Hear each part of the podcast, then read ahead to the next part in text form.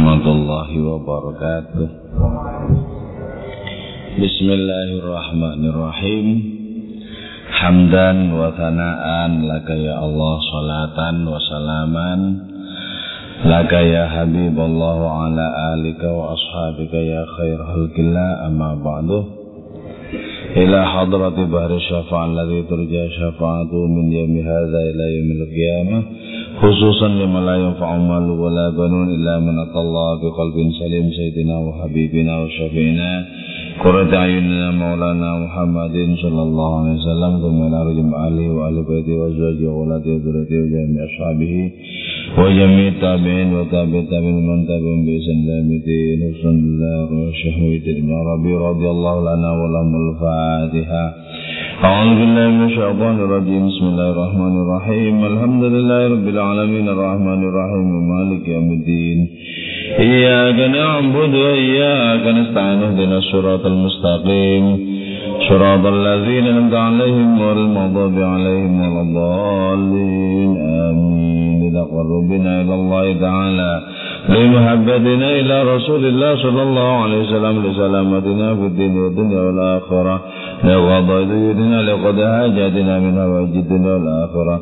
لتيسير أرزاقنا حلالا طيبا مباركا كثيرا واسع لسد جسادنا قلوبنا في أمراضنا وأنباطنا لدفع البلايا والمحن والفتن والأمراض الأسقام لمنافعنا لمصالحنا. یعنی لأهل أولادنا ذريتنا وجوارنا أصدقائنا جميع المسلمات المؤمنين المؤمنات الأحياء منهم والأموات ولنجد الإسلام والمسلمين بجودك يا الله بشفاعة نبيك يا الله ببركة أولياءك يا الله بأسرار الفاتحة أعوذ بالله من الشيطان الرجيم بسم الله الرحمن الرحيم الحمد لله رب العالمين الرحمن الرحيم مالك يوم الدين إياك نعبد وإياك نستعين اهدنا الصراط المستقيم صراط الذين أنعمت عليهم والمغضوب عليهم ولا الضالين آمين Anji, moga-moga kita bisa senang ya. La aza'ah wa la sabroh. Tidak ada pelipur lara, tidak ada kesabaran. Biasanya ketika orang merasakan sesuatu yang menyedihkan, maka kemudian datang pelipur lara. Terus ketika datang hal yang tak tertanggungkan, biasanya datang juga kesabaran untuk bisa meredam sakitnya sesuatu yang tak tertanggungkan itu. Di sini tapi disebutkan tidak ada pelipur lara, tidak ada kesabaran. Nah, dalam hidup ini orang menyenangi sesuatu, menyukai sesuatu. Sesuatu itu bisa didapat, bisa tidak. Ketika tidak didapat, maka yang ada adalah kesedihan. Nah, ketika kesedihan ada, orang kemudian mencari pelipur lara, pelipur sedihnya itu. Terus ketika orang tidak mendapatkan apa yang diinginkan, orang kemudian belajar sabar, biar tidak tergoncang. Bana al-aza, bana. Hilang al-aza apa pelipur lara wa bana hilang asabar wa kasaban irbanu. Ketika lenyap mereka mereka itu al-manaziril ilahiyah. Wahum adapun itu mereka fi suwaidal qalbi di dalam kelamnya hati sukanun ialah bertempat tinggal Saltuhum bertanya aku hum kepada mereka an makil rokbi tentang saat keberangkatan rombongan rohani itu. Kila lana dikatakan bagi kami makiluhum adapun saat keberangkatan mereka haifufah ialah manakala sudah semerbak asyayu apa kecondongan walbanu dan rasa jauh dari kekasih pelipur lara itu tidak diperlukan bagi orang yang tidak mengalami kepedihan. Sama juga kesabaran tidak diperlukan bagi orang yang tak tergoncang hidupnya. Maksudnya adalah bahwa ketika orang sudah merasa tertarik dengan suasana-suasana keilahian. Dengan suasana-suasana keilahian. Tapi kemudian orang ini tidak menemukannya kembali, dia merasa sedih. Sama dengan misalnya kita senang melaksanakan zikir di malam hari. Kemudian kita tidur sampai pagi hari dan tidak berpikir. Itu ada kepedihan yang menyayat-nyayat karena sesuatu yang sangat disenangi itu itu tidak kita alami. Tidak kita alami. Maka karena itu kita belajar untuk merasakan nikmat, mengerjakan kebaikan-kebaikan walaupun harus ditebus dengan adanya rasa sakit ketika kita melewatkan kebaikan itu tidak mengerjakan kebaikan itu dalam hidup ini pernahkah kita merasakan suasana-suasana keilahian di mana kita merasakan mesra dengan Allah merasakan berjumbu dengan Allah merasakan model-model kondisi rohani tertentu misalnya nah kalau itu pernah kita alami, maka kita akan senantiasa memiliki rasa gandrung untuk bisa mengulangi. Setiap orang yang merasakan nikmatnya sesuatu, orang ini pasti ingin berlama-lama dalam kenikmatan, ingin bolak-balik mengalami kenikmatan.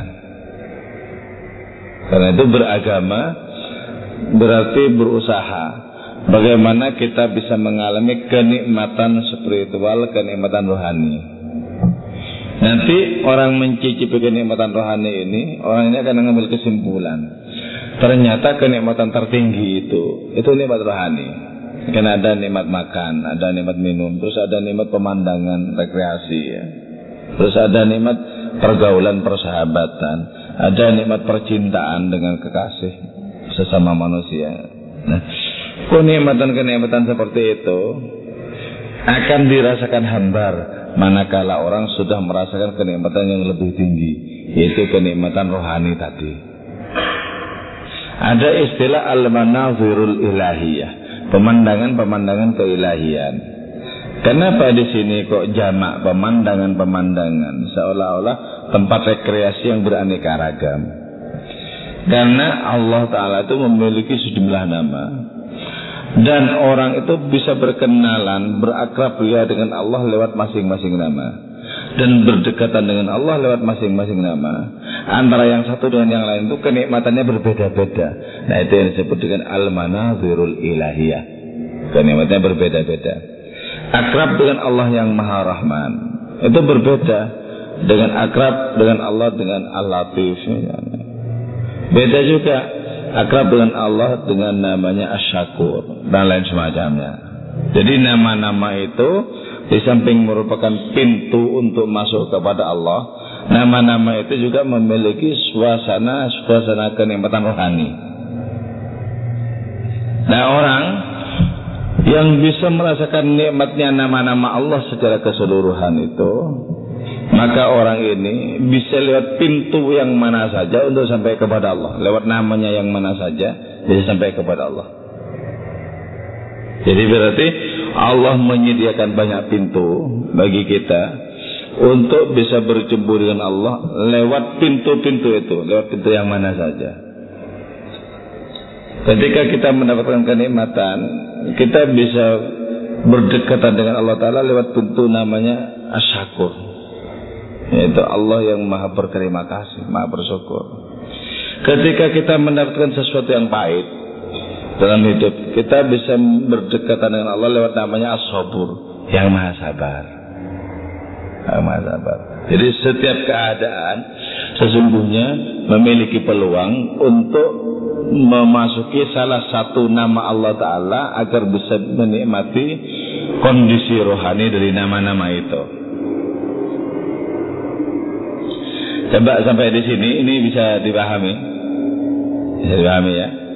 Saya khawatir kalau nanti tidak bisa dipahami. Tidak bisa. Ya, ada yang bertanyakan dengan.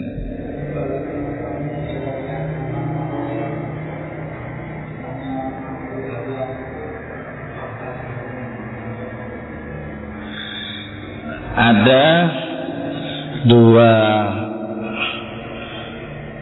garis besar ya di dalam nama-nama Allah itu yaitu nama-nama yang bernuansa ya. Maskulinitas kelaki-lakian keagungan. Nah orang berhadapan dengan Allah lewat nama-nama ini orang itu bisa menjadi gentar.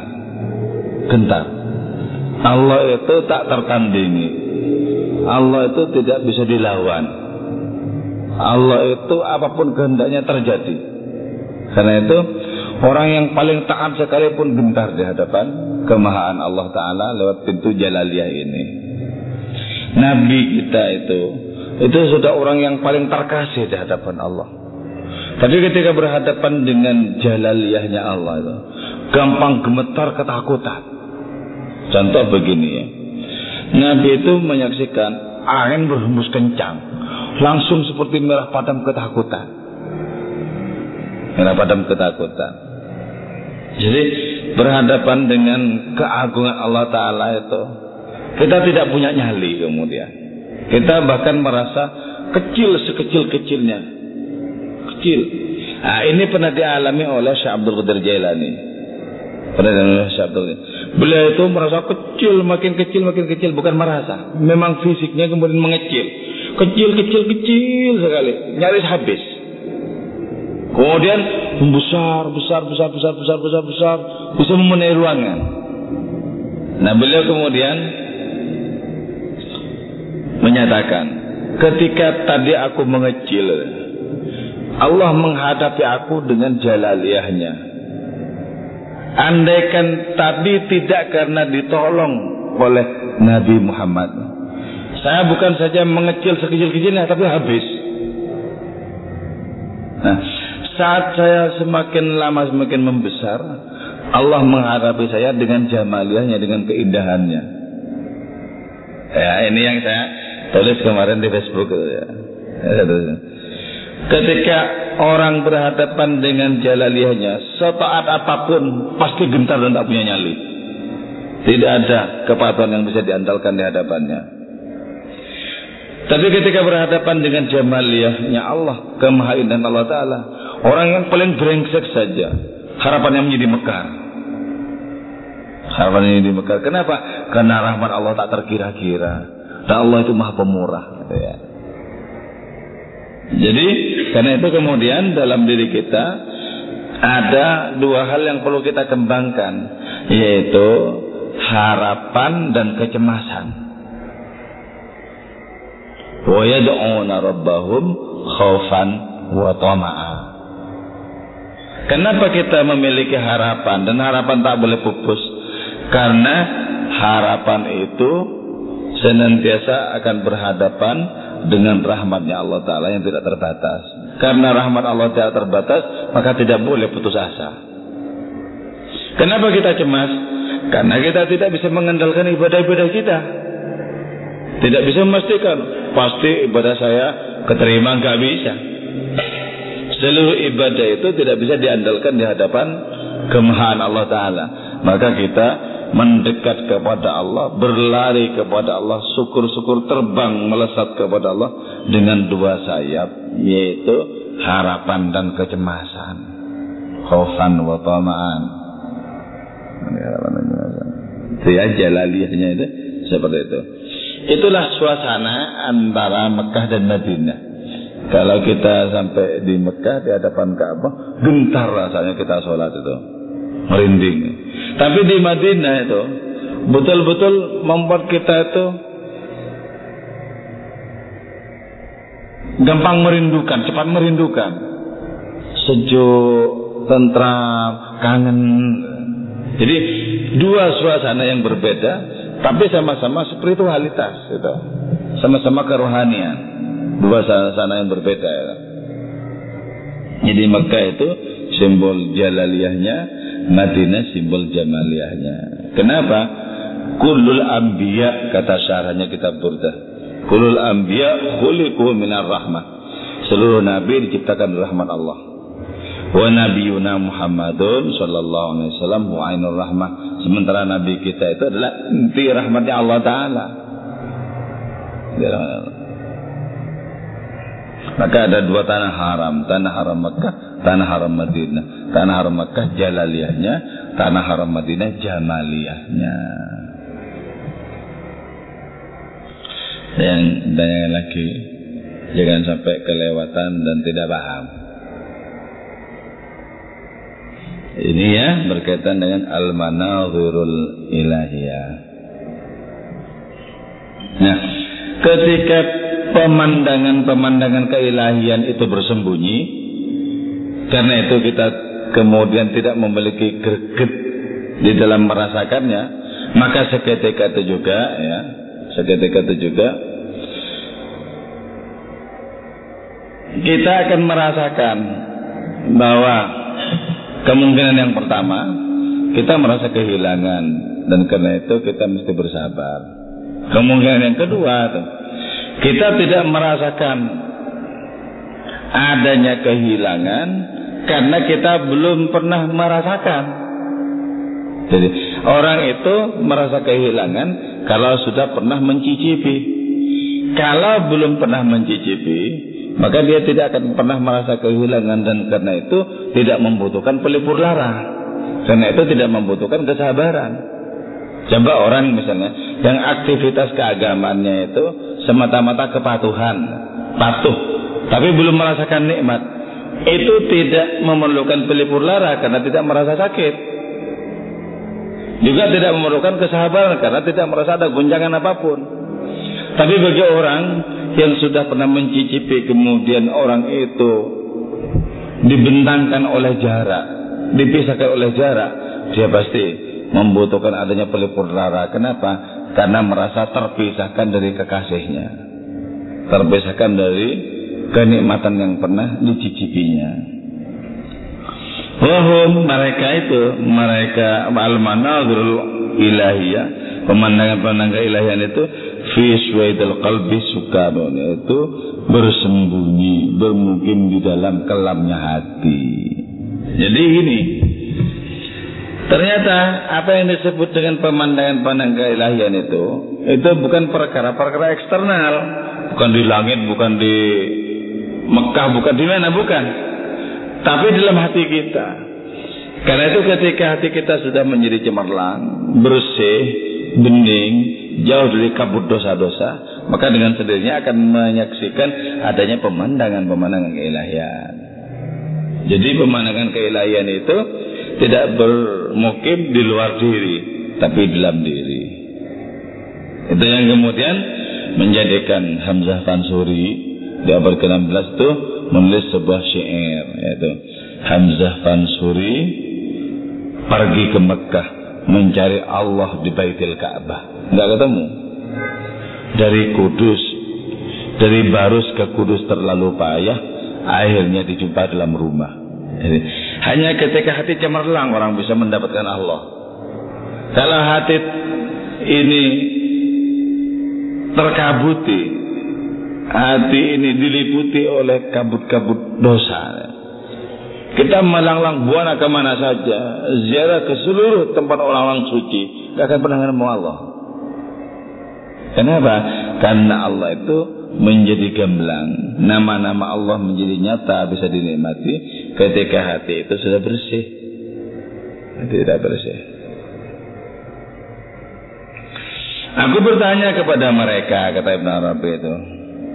Hai, haqaiqus syuyuh al-mutaqaddimin bertanya kepada mereka tentang adanya keberangkatan untuk berjumpa dengan kekasih itu kapan katanya kan yaitu ketika orang sudah mencium semerbak kerinduan jadi ketika sudah ada getar-getar kerinduan dalam batinnya maka dia akan berjalan akan berlari melesat menuju kekasih karena itu penting dibangkitkan dalam diri kita adanya getar-getar kerinduan. Sekarang misalnya pertanyaan gini, lah kok rindu? Memang pernah bertemu apa? Yang namanya rindu itu kan sebelumnya pernah bertemu, kemudian terpisah baru rindu. Kalau nggak pernah ketemu, nggak mungkin terpisah, nggak mungkin juga rindu. Pernah ketemu? Pernah. Bahkan dulu kita itu dikandung mesra dengan penuh kehangatan oleh Allah di dalam Allah.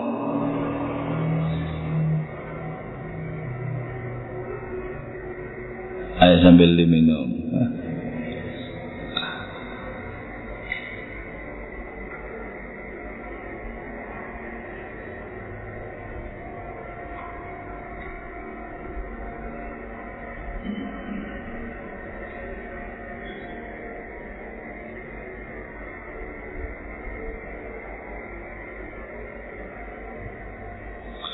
Jadi ketika orang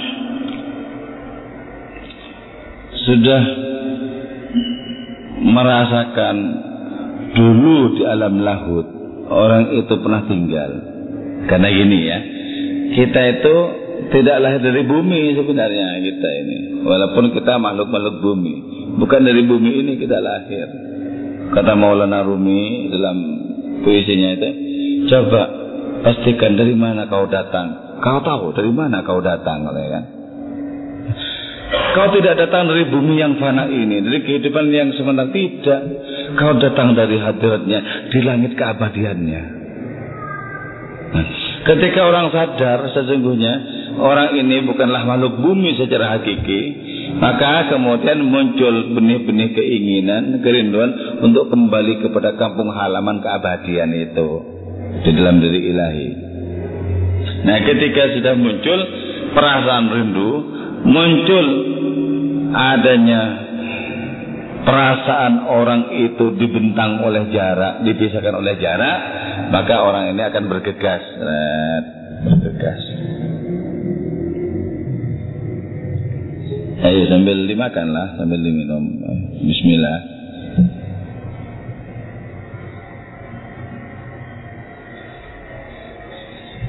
Jadi dua hal membuat orang itu mendekat kepada Allah. Itu merasa dirinya jauh dari Allah, maka orang itu akan mendekat. Terus yang kedua, orang ini memiliki getar kerinduan, maka akan mendekat kepada Allah Taala. Nah, kalau tidak ada hal yang seperti ini, bagaimana mungkin mendekat? Orang ini belum merasakan kampung halaman yang dulu kok. Kampung halaman di mana kita dulu dibesarkan dengan berbagai macam permainan yang sekarang sudah tidak ada dan permainan-permainan itu begitu dirindukan. Kampung halaman yang mendidik kita bagaimana memahami kehidupan-kehidupan di tengah sawah, di tengah-tengah tegala, bagaimana berkejar-kejaran dengan sesama. Kampung halaman di masa silam itu. Nah, ketika itu sudah dirasakan, terbesit kembali. Bagaimana bisa menyongsong. Bagaimana bisa menyenguk lagi masa kanak-kanak itu? Keinginan. Nah kalau itu saja membuat kita ingin untuk mengulangi ingin kembali ke sana.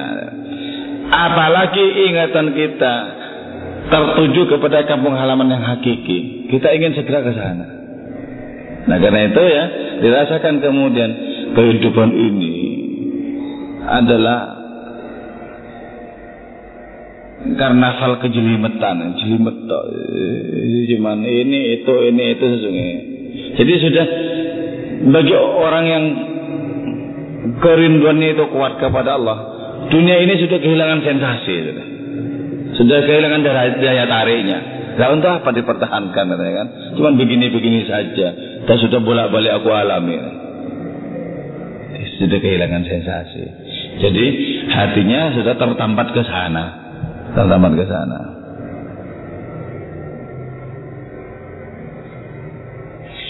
Fakultu lirrih maka aku katakan lirrih kepada angin siri berjalanlah engkau wal bihimu dan jumpailah engkau bihimu terhadap mereka jadi orang ini karena masih dibentang oleh jarak dengan menanggung kerinduan maka dia berkomunikasi dengan angin angin tolong kau berhembus ke sana itu. Berhembus ke sana.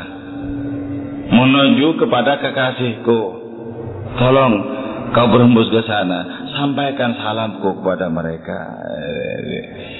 Di angin itu di sini dipakai sebagai kendaraan.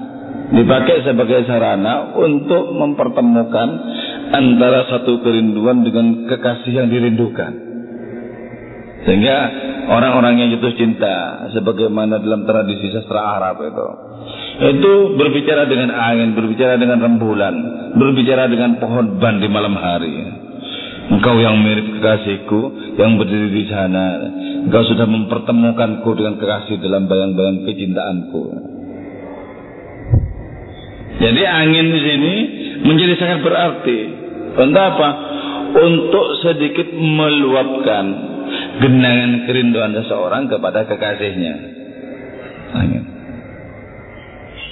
Orang yang tidak mengalami kenyataan yang seperti ini akan mengatakan itu orang gila berbicara dengan angin itu gila. Berbicara dengan makhluk-makhluk mati itu gila. Dia berbicara dengan rumputan. Dia berbicara dengan rembulan ketika purnama. Itu orang gila. Tapi bagi si pecinta sendiri betapa pentingnya sesungguhnya makhluk-makhluk seperti itu betapa pentingnya angin dan lain semacamnya itu sangat penting. Nah, kitab Burda juga di bait-bait pertama itu juga menggunakan sarana seperti itu, menggunakan angin juga. Am habbatir rihu kafima. Apakah kau menangis karena angin berhembus dari lembah kafima?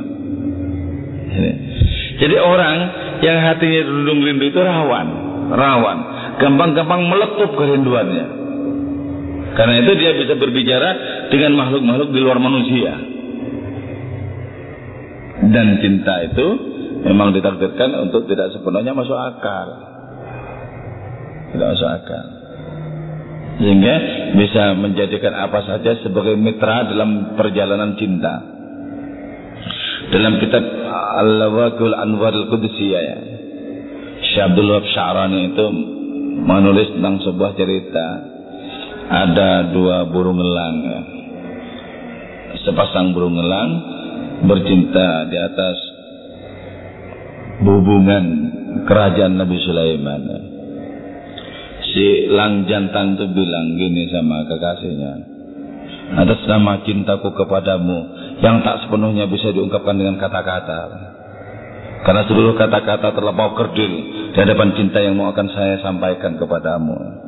Atas nama cintaku kepadamu yang tidak bisa ditulis dengan huruf apa saja Apa pun yang kau minta kepadaku akan kulakukan. Bahkan jika kau minta kepadaku untuk mengangkat kubah kerajaan Nabi Sulaiman ini. Ya. Nabi Sulaiman kan paham bahasa burung, ya. bahasa binatang-binatang paham. Nabi Sulaiman tertawa dan dengan sedikit mengejek kemudian bilang, engkau makhluk kecil, makhluk yang malang katanya. Apa dayamu walaupun atas nama cinta katanya untuk mengangkat kubah kerajaanku yang sedemikian besarnya ini. Burung elang jantan itu bilang, ampun Nabiullah, ampun katanya. Ampun. Saya berbicara tidak dengan bahasa akal. Saya berbicara dengan bahasa cinta. Dan karena itu, apa pun mungkin bisa kulakukan atas nama cinta. Nah, itu kalau sampai rasa yang mengendap dalam diri burung elang jantan itu ada dalam diri kita kepada Allah Ta'ala kita akan melakukan apa saja untuk apa? untuk dipersembahkan kepada Allah Maha Kekasih kata Maulana Rumi sudah ku jual apa yang bisa ku jual sudah ku gadaikan yang bisa ku gadaikan untuk kusembahkan kepadamu ya Allah. Bisakah kita dalam hidup ini kita menggadaikan apa saja yang bisa kita gadaikan ibaratnya begitu. Kita jual apa saja yang bisa kita jual. Artinya apa? Sepenuh-penuhnya kita proyeksikan kepada Allah Ta'ala bersama kecintaan nah baru ketika seperti itu orang itu bisa disebut melakukan sesuatu seluruh kepatuhan tanpa cinta sesungguhnya berjalan di tempat tidak ada perubahan tidak ada kemajuan hanya ketika kita dirundung oleh cinta kemudian kita baru dikatakan mengerjakan sesuatu. Babakan-babakan sejarah sudah membuktikan dengan fase bahwa semua realitas itu semua realitas tidak ada yang abadi selain cinta. Orang pikirannya boleh cemerlang, orang intelektualnya bisa membumbung tinggi, tapi tanpa cinta itu akan pupus bersama pupusnya orang-orang itu. Tapi orang yang hidupnya digelorkan oleh cinta, mungkin orangnya wafat, tapi gemuruh cintanya akan dibawa sampai hari keabadian. Kukatakan kepada angin, berangkatlah engkau, berhembuslah engkau, dan jumpailah kekasih-kekasihku itu. Fa'innahum karena sungguhnya mereka inda aiki ialah berada di bawah naungan pohon arak kuton bertempat tinggal mereka fa'innahum kutonun inda aiki mereka itu sedang beristirahat sedang bermukim di bawah naungan pohon arak pohon arak itu pohon yang rantingnya dipakai untuk siwak jadi namanya itu pohon arak dipakai untuk siwak namanya itu pohon arak. Kenapa kata-kata ini dipakai? Itu berangkat dari hadis Nabi yaitu asyiwaku mutahhiratun lil fami mardatun lirabbih. Siwak itu mensucikan mulut dan menjadikan Allah Taala ridho. Jadi kata-kata pohon arak di sini dipakai Artinya apa? Mereka itu mendapatkan anugerah kesucian dari Allah. Mereka itu mendapatkan ridho dari Allah. Jadi mereka sekarang berada di bawah naungan pohon arak. Artinya mereka sudah disucikan oleh Allah. Dari apa? Dari segala sesuatu yang lain. Terpuji orang, beruntung orang. Kalau hatinya sudah disucikan dari selain Allah Ta'ala. Dan kotorlah orang ketika hatinya masih menampung kesenangan dan keinginan kepada yang lain-lain. Karena itu Jangan mau hati kita itu digelayuti oleh kecenderungan kepada yang lain-lain. Nanti hanya akan kebak dengan berbagai macam penderitaan dan persoalan. Ya. Jadi kalau cintanya hanya berpindah-pindah dari perempuan ke perempuan, tolak sana pindah sini, tolak sana pindah situ, itu cuma bergemuruh dengan penderitaan. Contohnya udah banyak banget itu. Coba mentransenden kecintaannya kerinduannya digemuruhkan kepada Allah Ta'ala.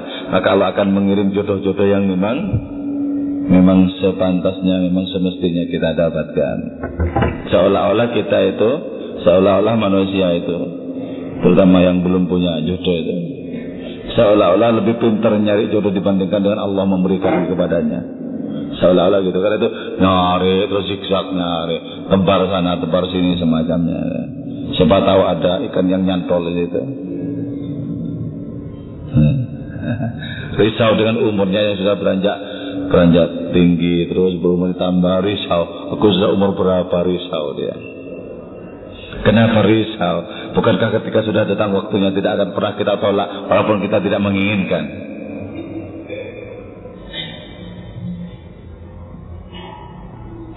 Waballighihim salaman min akhi sajanin. Waballighi dan sampaikanlah engkau wahai angin kepada mereka Salaman kepada salam min akhi sajanin Dari orang yang dirundung duka.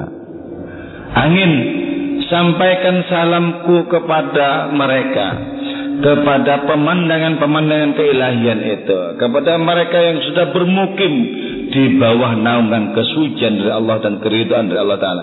Sampaikan salamku. Yaitu dari seseorang yang dirundung kepedihan dan duka ini. Sampaikan. Maka gini, kalau kita berduka karena kualitas sholat kita belum bagus, karena sholat kita belum bisa dijadikan sarana untuk berjumpa dengan Allah Ta'ala, berarti posisi mereka, posisi kita, berarti seperti Ibn Arabi. Jadi misalnya kok sholat tak kunjung menjadi kemesraan dengan Allah. Ya. Tahunya di kemesraan Allah. Sementara greget itu sangat kuat. Berarti yang bisa kita lakukan adalah salam. Sampaikan salamku kepada orang-orang yang sudah nikmat di dalam bercinta dengan Allah dalam sholat itu. Sampaikan. Aku yang sedang dirundung kepedihan karena tak kunjung mengalami itu hanya memiliki gairah yang sangat kuat, keinginan sangat kuat, tapi tak kunjung sampai kepada kenikmatan yang hakiki seperti itu. Fi qalbi min firakil qawmi asyan. Aku tak lain adalah orang yang di dalam hatiku ini ada tumpukan-tumpukan kebencian karena terpisah dari mereka. Itu mereka yang sudah tersucikan, mereka yang sudah mendapatkan keridhaan dari Allah Ta'ala.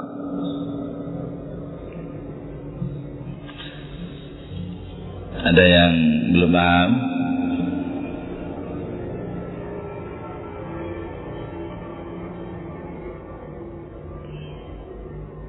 Ini loh ya, penting untuk belajar. Kalau kita lupa kepada Allah, belajar merasa kehilangan itulah. Belajar merasakan ada yang kurang. Hal terpenting yang lepas dari diri kita. Jadi baru kalau sudah merasakan seperti itu, orang akan berjerih payah untuk menempuh perjalanan rohani. Kalau misalnya, ya Allah dari tadi kok lupa ya sama jenengan. Ya Allah ke mana saja perhatian hati diri ini. Nah, kalau sudah ada perasaan yang hilang karena tidak berzikir, baru orang akan bersungguh-sungguh. Tapi kalau orang tidak merasa kehilangan, pasti dia tidak akan melakukan pencarian. Tidak akan melakukan percarian, tidak akan melakukan perburuan. Sebenarnya penting kita mengatakan, Ya Allah, harus berapa lama aku akan memburumu untuk sampai kepadamu. Padahal nyatanya adalah engkau meliputi segala sesuatu, termasuk meliputi aku. Bagaimana mungkin aku tidak merasakan engkau? Jadi ada puisinya Sutarji itu sangat bagus ya. Berapa banyak abad lewat, Betapa banyak arloji pergi untuk sampai kepadamu. Jadi abad lewat itu. Jadi perburuan berabad-abad untuk sampai kepada Allah Ta'ala. Ada orang yang berundung kesepian karena tak kunjung menemukan perjumpaan. Betapa banyak arloji pergi. Pengukur waktu itu sudah lenyap. Sudah habis sekian banyak. Rusak sekian banyak pengukur waktu itu. Untuk sampai kepada Allah Ta'ala. Nah, itu akan menggugah, menggugah selera batin kita untuk melakukan pencarian, untuk melakukan perburuan. Jadi syaratnya untuk lebih tajam perburuan kita, penyerang kita, syaratnya apa? Kita menyisihkan yang lain-lain ini. Jadi hidup ini sesungguhnya adalah babak penyisihan. Sisihkan makhluk-makhluk itu. Ayo minggir, minggir, minggir. Aku sudah lama terkecoh oleh keindahanmu. Kini waktunya aku tidak terkecoh lagi. Ya minggir, minggir kau yang akan menjadikan hatiku terbelalak kepadamu sudah tidak mungkin kalau mau merayu-rayulah orang lain singkirkan itu berbagai macam kemungkinan yang akan menarik hati disingkirkan. Nah ketika semuanya sudah tersingkirkan maka fokus kepada Allah akan menjadi kuat. Sebenarnya setiap saat cahaya-cahaya Allah Ta'ala itu dikirimkan ke dalam kehidupan ini untuk mencari hati orang yang kosong dari segala sesuatu yang lain. Cuman ketika cahaya Allah Ta'ala itu menemukan hati orang kebak dengan kesenangan kepada yang lain, mundur dia. Wah, ini sudah penuh katanya. Aku nggak bisa masuk ke dalamnya. Tidak masuk ke dalamnya. Bagaimana Siti Maryam bisa melahirkan Nabi Isa? Karena beliau tersucikan dari apa pun yang lain sehingga firman Allah taala itu menjadi manusia firman Allah menjadi manusia setiap orang sesungguhnya memungkinkan untuk menjadikan dirinya sebagai Siti Maryam. Sehingga lahir kemudian anak-anak kesucian. Lahir anak-anak kearifan anak-anak kecerdasan. Lahir. Tapi kemudian ketika misalnya sudah tidak ada kesucian lagi, maka Nabi Isa itu tak kunjung muncul dalam diri manusia kembali kepada asal usulnya lewat dia datang, tentu dia datang. Eh, sama juga setiap orang sesungguhnya adalah Nabi Musa. Ketika memasukkan tangannya ke dalam saku, maka muncul sebagai tangan yang bercahaya. Artinya apa? Ketika kita itu sudah tidak merengek-rengek kecuali kepada Allah tidak bersandar kecuali kepada Allah maka Allah akan menganugerahkan kepada kita cahaya rohani. Setiap orang itu memiliki kemungkinan untuk menjadi bagian dari kebersamaan dengan para nabi sebenarnya. Cuman apakah diambil kesempatan itu? Setiap orang memiliki naga dalam batinnya naga suci. Tapi tak setiap orang bisa membangunkan naga itu untuk mencapai keberangkatan. Jadi ada sebenarnya.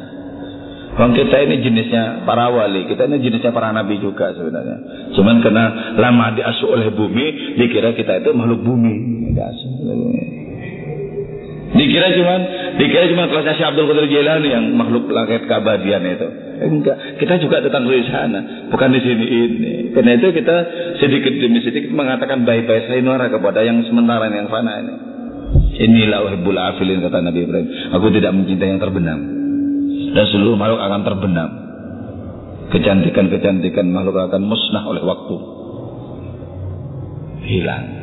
Segala sesuatu yang membuat kita terpikat pada akhirnya akan rusak juga pada waktunya. Hanya Allah yang tak pernah rusak. Hanya Allah yang keindahannya tidak akan pernah pudar sedikit pun. Tapi bukankah semakin jarang orang tertarik kepada Allah, jatuh hati kepada Allah, makin tertarik. Makin tidak tertarik lagi. Allah menjadi semakin tidak menarik.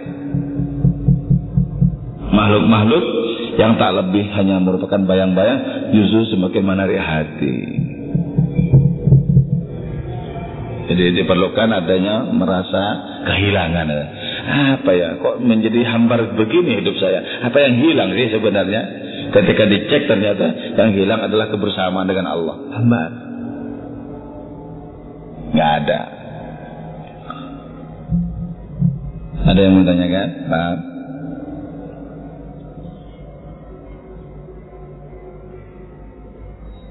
Pada cukup dulu ya. Nanti malah kebanyakan nggak kelakon juga. Kalau orang sudah merasa penasaran saja, gimana ini merealisasikannya? Udah bagus. Tapi kalau seperti tidak ada tidak ada setrum sama sekali itu, itu itu tidak akan ada perubahan itu. Gak ada setrum sama sekali. Berarti itu sudah busi yang rusak itu. Jadi di truk itu ya nggak ada bintik api yang nggak ada rusak busi itu. Jadi Alhamdulillah dari dari busi-busi yang rusak itu ya. Jadi dipantik nggak menyala, dipantik nggak menyala, berarti rusak. Itu harus ganti busi yang baru. Oke saya kira ini aja, ini salah satu ikhtiar ya. Moga-moga bersamaan dengan kehendak Allah untuk memberikan karunia rohani kepada kita. Amin ya rabbal alamin. Assalamualaikum warahmatullahi wabarakatuh.